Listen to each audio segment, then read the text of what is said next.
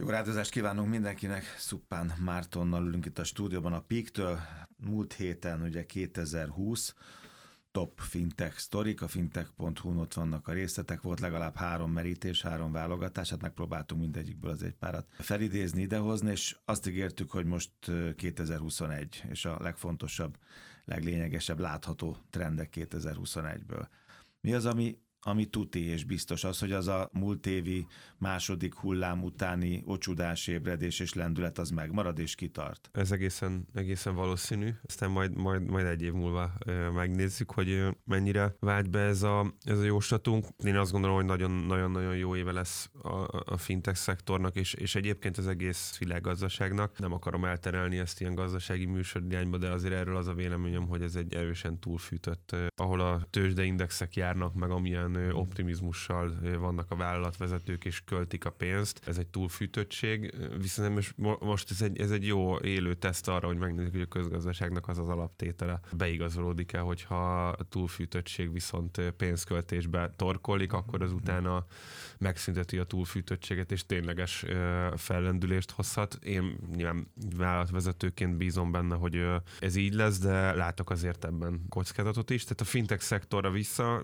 egészen biztos biztosan nagyon jó éve lesz a fintech szektornak, ami emellett még, még egy ilyen nagy trendként ki fog rajzolódni, és szerintem nem csak az idei évben, hanem, hanem az előző tíz évet az, az jellemezte, hogy borzasztóan sok ötletből lett fintech startup, nyilván még több ötletből meg nem lett semmi, de így is halászálóval lehet összefogdosni a százával a, a fintech cégeket, és ez ugye átment az emberekbe, megszokták, használják, már, már van egy felhasználó bázis, tehát egy stabil szektornak mondható. Ezáltal elfogadták a nagyobb cégek, a kockázati tőke alapok, private equity alapok, a tőzsde, azért láttunk tavaly tőzsdére ment, be 20 perc nem tudtunk mindent bele szorítani, de érdekes sztori volt, a tőzsdére ment a Lemonade például, és egészen jó, érdekes módon ez az IPO-król ritkán mondható el, pláne az ilyen fiatal szektorokban, de följebb, van, följebb volt évvégén az árfolyam, mint az IPO-kor. Viszont a tavalyi évben elindult egy konszolidációs hullám, aminek a, aminek a koronavírus adott egy lökést. A friss kicsi cégek, akik nem feltétlenül a bevétel alapú modellre, hanem a, a mindent ingyen építsünk nagy ügyfélkört, és majd később elkezdjük charge az ügyfelket modellt folytatták, azok elkezdtek letérdelni, és nagyon sok felvásárlást láthattunk, meg hát voltak ugye az adatagregátor felvásárlások, stb. Tehát a lényege ennek a gondolatsornak az az, hogy hogy elindult egy konszolidációs hullám, és én azt gondolom, hogy szemben az elmúlt tíz évvel, amit az jellemzett, hogy nagyon sok új, a következő tíz évet azt fogja jellemezni, hogy konszolidáció fog végbe menni a, a, a fintech szektorban. Hogyha ez nem fog lezajlani, akkor nem lesz erős nem fog tudni erős gyökeret verni a fintech szektor. Nyilván ahhoz, hogy a konszolidáció az, az jól tudjon haladni előre, ahhoz kellenek a folyamatos, kell az utánpótlás, tehát kellenek az új cégek, és, és lesznek is. Tavalyi évben még, még ami még egy, egy izgalmas trend volt, a Buy Now Pay Later cégek, akik ugye azt teszik lehetővé, hogy amikor fizetsz, akár fizikai poszon, akár, akár online felületen, azonnal azt mondja, hogy ha akarod, akkor ezt három részletben ki tudod fizetni. És gyakorlatilag amikor egy... vásárolsz, akkor nem fizetsz. Így van, így van. Igen. igen, igen, ez a marketing megközelítés, amit te mondasz, amit én mondok, az meg, a, az meg a technológiai. Ezek a cégek is nagyon gyorsan exitérettek lesznek, és, és a bankok kapkodni fognak ezekért a cégekért a következő években. Úgyhogy ez, ez mindenképpen egy meghatározó trend lesz. Tehát most jól ki lehet szállni, jól vagy kevésbé jól összerakott fintech cégből is. Én most két dolog, ami még írtál, ami eszembe jut, az egyik a kriptokérdőjel, és azt mondtuk múlt héten, hogy erre majd ezért kitérünk. A másik, meg mi lesz vele, meg mekkorát fog, robog-e, meg mekkorát fog robogni, a másik pedig, hogy itt most már PSD2 van, most már másfél, legalább másfél éve, ugye most már jön az ellenőrzés, írtad, ugye? Ez mit jelent? Ez miért, ez miért lesz érdekes bárkinek, és az, hogy most már elkezdi. Tehát ennyi volt a, a próbaidő, vagy ennyi volt a, a kegyelmi időszak, most már éles be kell, jól kell produkálni minden szereplőnek? Induljunk akkor innen hmm. a PSD2-t. Ugye tegnap volt három éve, hogy a PSD2-t hmm. hivatalosan közzétették, és akkor onnantól kapott másfél évet a szektor arra, hogy bevezessék. Ugye 2019. szeptember 14-e volt ez a jeles dátum, és hát mi azt látjuk, hogy ez nem működik megfelelően. Az erős ügyfélhitelesítés úgy, ahogy életbe lépett, de egy óriás szemet, de, de arra konkrétan most január volt a, a határidő, tehát arra összesen három év haladékot kaptak a, a pénzintézetek Magyarországon más területeken még többet. Az Open Banking, tehát a, a AISP, PISP szolgáltatóknak a, az élete az viszont elég mostoha. Tehát én nem lennék boldog, hogyha egy, egy, egy AISP vagy PISP nem hozzáférhető az, a, a indítottam volna. Lévő a pénzintézeteknek adat így, így, így van, tisztelt a kivételnek, és látszik javulás, de nagyon sokat, nyilván vállalkozó oldal az ember mindig panaszkodik a másik oldalra, de ténylegesen de szörnyű, igen, de ténylegesen szörnyű szörnyű állapotban vannak a, a banki apik. Nem is csoda egyébként, hogy bár ezt ez a tyúk tojás kérdése, de nem is csoda, hogy nem épült igazán jó szolgáltatás Magyarországon még PSD2-es API szetre. Talán az online számlázók képeznek kivételt. De ti csináltatok ilyen próbavásárlásokat is, ugye? A Benedek emlékszem, mondtátok, hogy próbálgattátok a bankokat. Hát hogy volt egy ilyen, igen, ez egy, egy a, egyik magyar banknak készítettünk egy piackutatást arról, hogy, hogy hogyan működnek a banki API működik. Érdemes lenne most megismételni, tehát nem hát tudom Érdemes lenne megismételni, meg érdemes lenne a Magyar Nemzeti Banknak végezni ezt a, ezt a, ezt a gyakorlatot. Egyébként a Magyar Nemzeti Bank is egy nagyon nehéz helyzetben van, mert ők, mint, mint az összes többi Európai Uniós pénzügyi szabályozó, azt az, azt a, az ellenőrzési elvet szokták meg, hogy kimennek, és akkor papír alapon meg, meg, meg, meg az IT rendszerekben nyúlkálva ellenőriznek mindent. Most ezeknek az apiknak az a, az a, az a sajátossága, hogy, hogy lehet, hogy ez papíron nagyon jól néz ki, de aztán gyakorlatban nem működik. Tehát itt egészen más eszközöket, olyan ez egyébként, mint a, a sportban a dopping, vagy a bármilyen más területen a cselekmény versus ellenőrzés viszonya, hogy azért az ellenőrzés és ez mindig kullog, kicsit kullog, a, és létébe kódolva kullog a, a, a piac után. Itt én azt gondolom, hogy nagyon üdvözítő lenne, hogyha a Magyar Nemzeti Bank egy, egy, egy olyan felügyeleti eszközt bevetne, ahol imitál egy PISP, AISP tevékenységet, és nem csak azt mondja, hogy mutassátok meg az apiaitokat, hanem ő, mint ez PISP, AISP szolgált. Így van. Próbál, így van. Én bízom benne, hogy ez hamarosan meg fog történni. Azt teljes mértékben nonsensnek tartom egyébként, hogy ezt a PSD2 irányelv nem írta elő a szabályzó szerveknek. Tehát érthetetlen a számomra, hogy előírnak mindenfélét bankoknak, előírnak mindenfélét ügyfeleknek, előírnak mindenfélét a PSP, AISP szolgáltatóknak, nagyon is szigorúan, és utána, utána széteszik a kezüket, hogy jól lehet, most hogy ellenőrizzünk. Tehát, hogy, az király katonát nem adok? Tehát igen, egy... de ettől függetlenül azt várom, hogy el fognak indulni a bírságolások. Most az az ellenőrzési elv, hogy nyomasztja a felügyelet, és most ezt vonatkoztassunk el a magyar felügyelettől, Európai Uniós szinten ez a metódus, nyomasztja a felügyelet a PISP, AISP startupokat, akik örülnek, hogy levegőt kapnak és nem mennek csődbe, és ezt most nem pejoratív értelemben értem, hanem ez egy startupnak a dolga, és nem az a dolga, hogy a felügyeletnek a besugója legyen. Már pedig most gyakorlatilag az megy, hogy mivel a felügyeletnek nincs meg a megfelelő, nincs meg a saját szimulációs környezete, ezért rájár a nyakára és ellen, ellenőrzéseket indít a PSP, AISP szolgáltatóknál, hogy szolgáltassanak hogy adatokat, hogy, hogy akkor fizessenek érte. Tehát, hogy ez, a, ez, ez, ez szerintem, szerintem nem a megfelelő út, de én azt gondolom, hogy egyébként amit a visszakanyarodva Magyarországra a Magyar Nemzeti Bank felügyeletként az elmúlt egy-két-három évben tanúsított, azok alapján én azt látom, hogy, hogy, hogy élen fognak járni ennek a digitális tesztelésében, és, és biztosan. Mint egyébként azért az elmúlt időben azonnali fizetés, stb. jó néhány dologban példát mutattak az Európai Uniónak. Azt gondolom, hogy hogyha minden jól megy, akkor ebben is, ebben is, ebben is ott tudnak 21-es lenni. 21-es trendeknél tartunk fintech világ, a fintech.hu ott vannak a, a források, és a Forbes is ott lesz, majd erről is beszélünk. Ez egy érdekes paradoxon, amit, vagy hát megint csak kívül, amit írtál, vagy írtatok, hogy a trendbe beletartozik, az a következő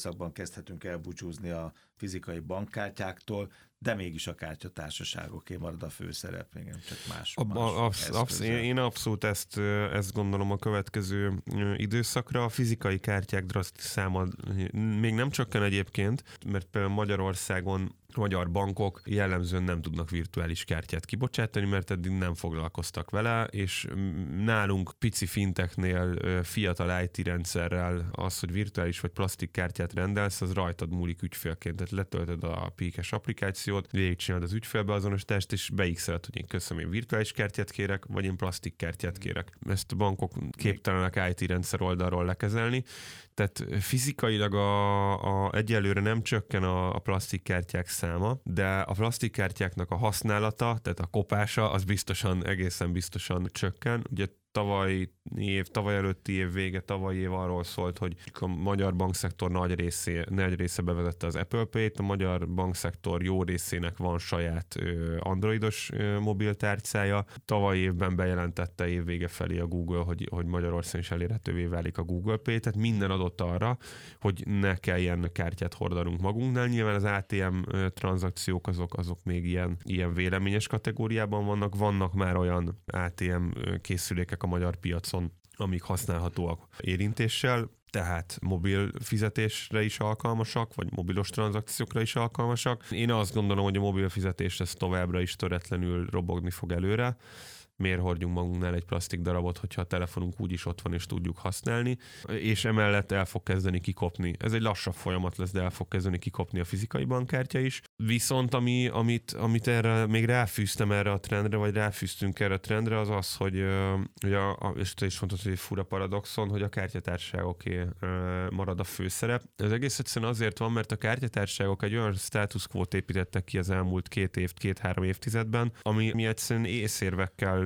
megkerülhetetlen. Tehát az, hogy te, hogyha van egy Mastercard vagy Visa kártyád, azzal tudsz fizetni Grönlandon is, meg Ausztráliában is, meg Budapesten is. Budapesten jó esély. Jó, Budapest. Hát ugye ez, igen, ez, ez, ezen sajnos, igen, sajnos ezt a viccet, más. ezt elvente tőlünk a pénzügyminisztérium, mert eddig ezzel tudtunk viccelni. 15 napja kötelező mindenhol online fizetési megoldást biztosítani. Tehát ezt, egy evi bírót. Igen, ezt a, az iszonyatos méretű elfogadói networköt, hálózatot, ezt ezt senkit, ez, ez bárki bármit mondhat, ezt sem az azonnali fizetés, sem a QR kód, sem a, semmilyen fogja legyőzni, pláne úgy, hogy azt látjuk, ugye, ezt az előző adásban boncolgattuk, hogy a kártyatársaságok elkezdtek felkészülni erre a harcra, és elkezdtek, elkezdték felvásárolni a nagy open banking szolgáltatókat, és ugye az open banking az egyetlen olyan ö, csatorna jelenleg, ami elméletben konkurenciát állíthat a bankoknak, ugye ez a PISP jellegű, tehát a fizetés kezdeményezési szolgáltatás szolgáltatással,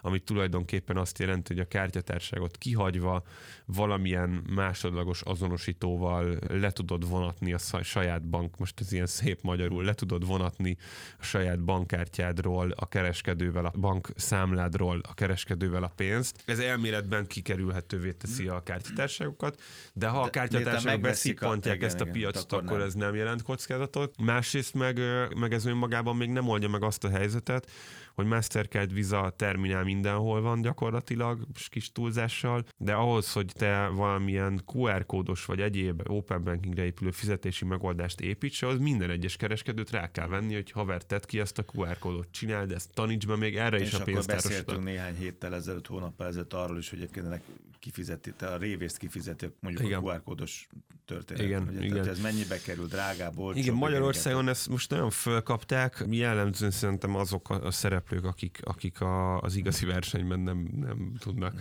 labdába rúgni, és ez kommunikáció meg PR szempontjából egy légüres tér, mert jól hangzik, és aki nem gondolja végig azt, amit most itt levezettünk, annak ez úgy hangzik, hogy ez a jövő, nem, nem ez a jövő. A QR kódos és egyéb alternatív open bankingre épülő fizetési metódusok, azok jók lehetnek nis piacokon, jók lehetnek BKV jegyet venni készpénz helyett. Ugye itt Veres Mihály volt velünk egy másfél hónappal ezelőtt, és ott is kimondtuk, hogy a Nemzeti Mobilfizetési ZRT. nagy QR kód hívő, és vannak is erre remek megoldásaik, de ott is kimondtuk, hogy, hogy igen, valószínűleg a klasszikus, amikor bemegyek az, az Osamba vásárolok, azt valószínűleg nem fogja kiváltani a QR kódos vásárlás, de igenis Az vannak más, nis piacok. Felszállok a buszra, és ott van az ajtón a QR Igen. kód, akkor kap. Ott, Oké, okay, és az Ott, ott ez oké okay lehet. Ha már ígértem, vagy ígértük a Forbes ö, 21-es trendjét, akkor kettőt legalább gyorsan még jó, tedd meg nekem. Pénzügyi tudatosság, ráadásul ilyen sorozatom is van a, a monitor délután, a pénzügyi tudatosság a politikai kommunikáció szintjére emelkedik. Itt mit, mire gondolnak itt?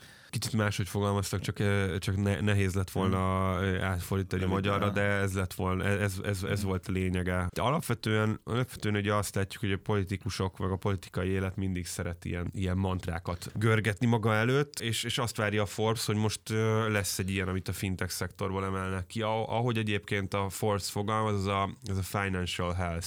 Picit más, mint a pénzügyi tudatosság, csak ez a magyarban a pénzügyi egészség. De Igen, kitűzhetjük az ászlónkra, hogy mi ketten ezt az idei évben bevezetjük a Ezt akartam- Ez az köztudatba. óriás plakátokon is megjelenik akkor? Mint tehát, hogy ez, Eh, Ez az, am- ez az amerikai force volt, Ja, úgyhogy, a, ja. úgyhogy majd egy ilyen öt éves csúszásban lekövetjük. Bár nem hiszem, hogy a mostani magyar kormányzat a- az új amerikai kormányzatnak a lépéseit fogja követni vagy másolni. Tehát ez a pénzügyi egészség igazából, közérzet, aha. pénzügyi közérzet, és ugye azzal fogalmaz, hogy a, mondom amerikai force, de ez azért világszinten is egy, egy, egy csúnya jelenség. Ők azt mondják, az ő állításuk szerint az amerikai lakosság 72%-a nem tudna egy 400 dolláros ilyen sürgősségi Azonnali kifizetést, kiadást. azonnali kifi- kiadást tartani. rendezni. És erre gondol, amikor a financial health-ről beszél, hogy ez nem jó, és ugye azért fordítottam én ezt pénzügyi tudatosságnak, mert, mert hogy igazából nem a financial health, a- egy kicsit gondolkodva a politikusok fejével, ők nem a financial health-t fogják zászlóra tűzni, mert az nem jó, hanem azt fogják mondani, hogy legyetek pénzügyileg tudatosak, mert akkor jó lesz a, Hát, amit a Nemzeti Bank mondott egyébként fél éve emlékszem, hogy, hogy legyen, az lenne, hogyha mindenkinek lenne három, legalább három havi tartalék. Igen, Hát igen. ugyanez a történet, csak akkor oké, Igen, tehát ez akkor megjelenik 21 Ez egy, ez, egy, ez egy izgalmas téma. Én a listán az elsőt mindenképpen, Igen, és erről azért beszéltünk a tavalyi évben is, csata a KKV szektorért. Egyértelmű a KKV szektornak a, a KKV szektor számára elérhető pénzügyi szolgáltatások nagyon rossz állapotban vannak, a bankok nem foglalkoztak ezzel eddig, mert a cégeknek úgy is kell bankszámlát nyitni, tehát hogyha belegondolsz, nincs unbanked cég. Úgyis Eh, bejöttek az ajtón, nem kellett értük menni. Ráadásul ugye a legtöbb Igen. országban kötelező cégként bankszámlát nyitnod, tehát hogy ez egy ilyen mostoha szektor volt, most erre rá úszik a, a fintek. A fintek meg az, a fintek szektor meg azért később úszik erre rá, mert az e- egyszeri magánembert könnyebb meggyőzni arról, hogy, hogy legyen egy másodlagos Revolut kártyát, stb. A céget nehezebb meggyőzni, hogy figyelj, legyen egy másodlagos az első is számlád teher. az első is teher, arról meg, ne, arról meg még nehezebb meggyőzni, hogy figyelj, én vagyok a fintech szektor, két éve még nem is léteztem, de tartsd már itt a teljes cashflow-dat. Ennek most jött, most jött el a, a, az ideje. Ami nagyon érdekes még, és ez összefügg egyébként amit a, itt a, a financial health témával, ezt úgy, úgy fordítottam itt, tehát, hogy payroll 2.0. Ugye a payroll alatt értjük az összes olyan megoldást, ami bérkifizetésre e, irányul, és azért 2.0, mert, e, mert ugye Amerikában alapvetően a payroll rendszereknek nagy, e, nagy tere volt, hiszen nagyon sok esetben csekken fizették ki az embereket. Ezt itt ne- nehéz elképzelni, de ez ténylegesen így történt. Erre egy pripédes payroll rendszer az, az, az, az megváltás volt a felhasználóknak, meg a, meg a, a vállalatoknak is. És a payroll 2.0-tól azt várja a Forbes, hogy olyan bérkifizetési rendszerek fognak megjelenni, jelentek már meg egyébként, csak ezek fognak fejlődni, meg teret kapni, amik úgy fogalmaz ez, hogy, hogy salary on demand, tehát hogy bármikor hozzáférhető fizetést kapsz. Tehát, Nem emlékszem, vagy- nálunk is volt ilyen, meg Hát a. Salary File volt, Igen, igen, aki egy itt- nappal itt előtte, két nappal előtte, már Igen. ekkora, meg, mekkora egész. Ez ugyanaz a tapasztalásra, ha ez vissza, amit az előbb mondtunk, hogy nincs tartalék. Tehát, hogy Így mennyire van. fontos az, hogy két nappal előbb jöjjön meg a fizetés. Így van, ezért mondtam, hogy ez a financial health összefügg, hogy hogyha az jó lenne, akkor erre nem lenne igény, ez viszont valószínűleg javítani fogja a pénzügyi közérzetet. És hát itt a payroll 2.0-hoz hozzátartozik az is, hogy kifizetési opció kriptóban meglátjuk, Minden hogy mindennel összefügg, és akkor Igen. ez kiderül. Okay. igen. A részletek a fintech.hu-n. Szupán Márton Pik, Fintech világa jövő találkozunk.